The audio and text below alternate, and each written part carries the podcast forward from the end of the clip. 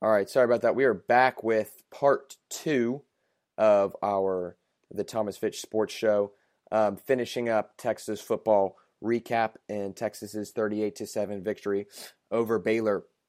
Um, we're going over takeaways. The final t- takeaway. Um, this was probably the part of, of, the game that really hurt me, or just uh, maybe the most disappointed. Is it's like the coaches don't want Michael Dickson to win the Heisman anymore. You know, at the end of the game, there's about seven and a half minutes left. We're up 31 to seven on the 40 yard line, like f- fourth and two, and we punted.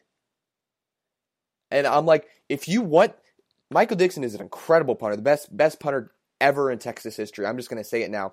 I think he's going to go on and have an incredible NFL career, but the problem is we got stalled around midfield so many times that he was having the best he could do a lot of times was a 50 yard punt or a 40 yard punt. And your goal is not to kick in the end zone, your goal is to get as close to the goal line. So that really hurt his average. He's now down to, um, what is it, 48.4? 48.4 um, uh, yards per punt. And he is a guy who, if you watch him, you know he can punt it 60 yards every time, but when he's having to punt from the 50, having to punt from the 40, it's bringing down his average. Bringing down his average of easy. I mean, give him the Ray Guy now, but I want this guy on a flight to New York. I one one second. Let's take a look at the stats of some of the the Heisman frontrunners. So Saquon Barkley, um, uh, he has zero punts uh, for zero yards, averaging get this zero yards per punt. That means Michael Dickson is literally averaging 48.4 yards more per punt than Saquon Barkley is. And somehow Saquon's the front runner, runner front of the Heisman, and I don't hear Michael Dickson's name mentioned anywhere. I mean that that is absolutely terrible. And the same, actually, the exact same stats for Bryce Love and for Baker Mayfield.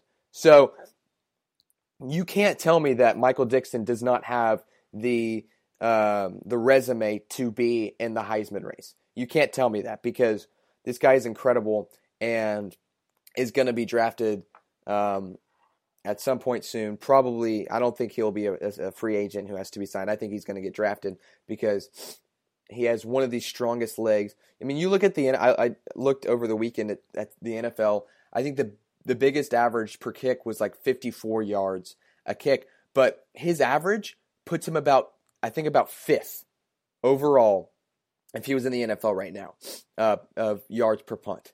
Like that's incredible as a college athlete. And the you know, you look at all these guys farthest kicks, it's 65, 66. Dickson's doing that each game. So, you know, just shout out my guy. Come on, Heisman. Send him to New York.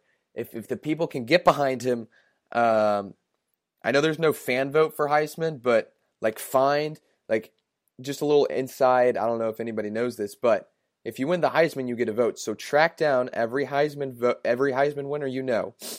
You know, slide into the DMs and be like, you better vote for Michael Dickson because he's averaging 48.4 yards more per punt than Saquon Barkley. So just get that information out. You know, this is something that you know it's it's a representative democracy. We the people can't vote, but we the people can influence and have a big um, influence in who wins the Heisman. Um, finally, we got a little bit of time left because tomorrow, Tuesday night on ESPN, I think I can say that. I don't know if I'm breaking copyright laws. Hopefully, we're good. Anyways, um, tomorrow night, the uh, college football playoff rankings will be released. So, in honor of that, I'm going to give my top four. Uh, like I have been doing, I'll break it down for you. If you have any complaints, just like come with me and I'll tell you why you're wrong. Very simple. Number one, Alabama. And everybody is getting on Alabama because they only have one win over a team with a winning record. They haven't really beat anybody good. But two things. One, people, I think people are discounting the Florida State win. It was a Florida State win where the majority of the game they still had uh, Francois, and I think this is a Florida State team who's been through a lot. You lose your star quarterback, you go through this stuff with the Hurricane, and they just have no momentum and they're just trending downhill. I, I don't think it was it was the top four ranked team that they were ranked. Florida State, I don't think the team game week one was a top five team. However, I think they were still a decent team then, and it hurts when you lose your star quarterback. So don't discount that one. And secondly, A&M, I mean, sorry, not A&M, Alabama beat A&M. That's their one team that they've beaten with a winning record. But aside for A&M, Alabama has been blowing their opponents away.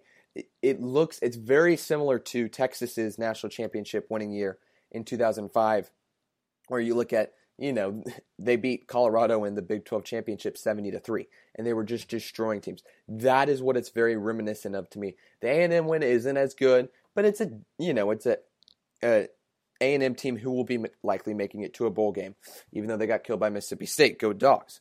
Only for one week. Um, number 2, Georgia. Um, I think Georgia just belongs here. They they're undefeated.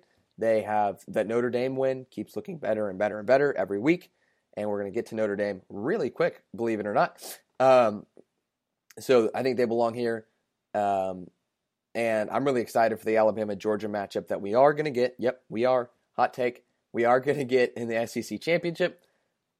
Um, then number three, Notre Dame. That's right. I hate to say it because I want Texas to be back before Notre Dame, but Texas did beat Notre Dame last year, so following some train of something Texas is better than them.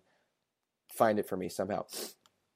They have the best loss, uh, or maybe second best loss, but arguably the best loss in college football. They lost to Georgia by one point, second game of the season. They they have probably one of the the better uh, schedules because they beat Michigan State, who is now ranked. They destroyed USC two weeks ago, who is a very solid fundamental team. They destroyed NC State. They put up 35 points on a very, very stubborn NC State defense, who actually goes to Clemson next week. Watch for an upset there. Um, and they still have Miami and Stanford left. So they very easily, with one loss, if they win out, will will be in the, the in the college football playoff. A because they're a big team and we know they like to pick big teams.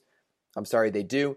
And B because they have a the most complete resume of any team in college football right now even with that one loss, they have a much better resume than Alabama, Georgia. Well, Georgia beat them, but anybody else. Um, number four, I am putting Clemson ahead of Ohio State, and it's it's a close one. I think I think by the end of the year we'll have it sorted out. So I'm not super worried about this. But the thing is, Clem, a, a Clemson. Uh, I think I think overall Clemson might be a better team. I think compared to Ohio State, oh, I think you know Ohio State they have a good loss in o- Oklahoma, maybe, uh, but I think Oklahoma will be a one or two loss team at the end of the year. Um, a good loss in Oklahoma and a good win over Penn State. However, you look at Penn State. Who has Penn State played? They beat Michigan, but Michigan's now not ranked. So you look and I think the Big Ten, the Big Ten could be hurting from from scheduling.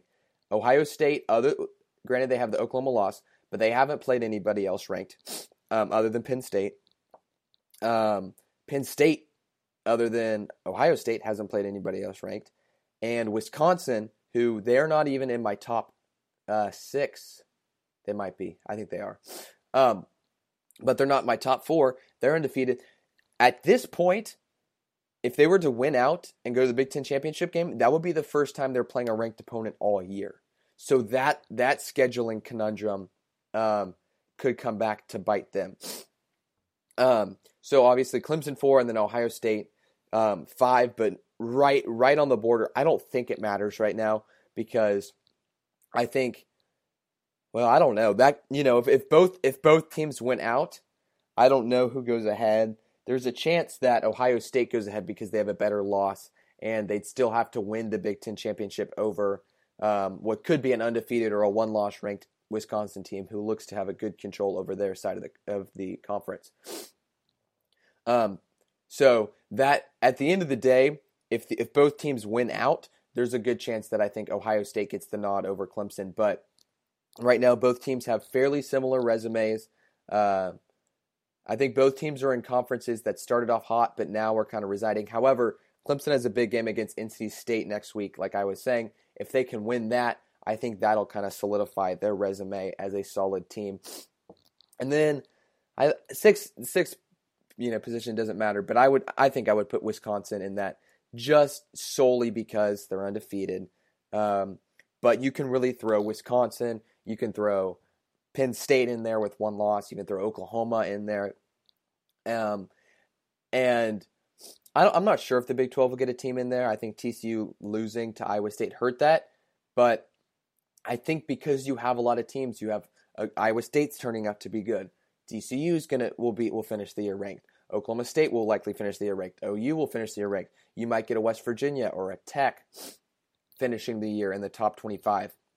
I don't think Texas does, but there's a chance if Texas wins out that they they will finish in the top 25. So the Big 12 is not doesn't have all the, the you know they aren't consolidated in the top 5, top 10, but I think they are there are other aside from Baylor and Kansas and even Baylor's had some close games. There are no easy games in the Big 12. So I think that's one thing that works to Oklahoma's favor. If they win out, they have a good win over Ohio State. Their loss to Iowa State keeps looking better and better every week.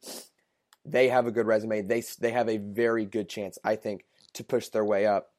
Um, other one loss teams, Miami has one loss, but I don't really buy into them. They uh, barely escaped two weekends in a row. First against UConn last weekend. Um, I'm even blanking on who it was, but the point is there are a uh, there are a lot of one loss teams still in it, but when I look at teams who have the most likely chance to win, I look at teams who have been most dominant and teams who have the most complete resumes, and that's why I think a team like Oklahoma has a better chance than one loss Penn State or even maybe an undefeated Wisconsin to make it in. But again, they need help from maybe Ohio State or Clemson losing that. Well, that is going to do us today. Do it for us today over at the Thomas Fitch Sports Show. Um, thanks for joining me. We will be back next year. Or, next year, yeah. No, next week with a recap of the TCU game. Uh, have a very happy Halloween. Stay safe. Check your kids' candy for high fructose corn syrup, which can lead to diabetes. Just kidding. Let your kids eat what they want. Um, anyways, happy Halloween. Um, thanks for joining us today. See y'all next week.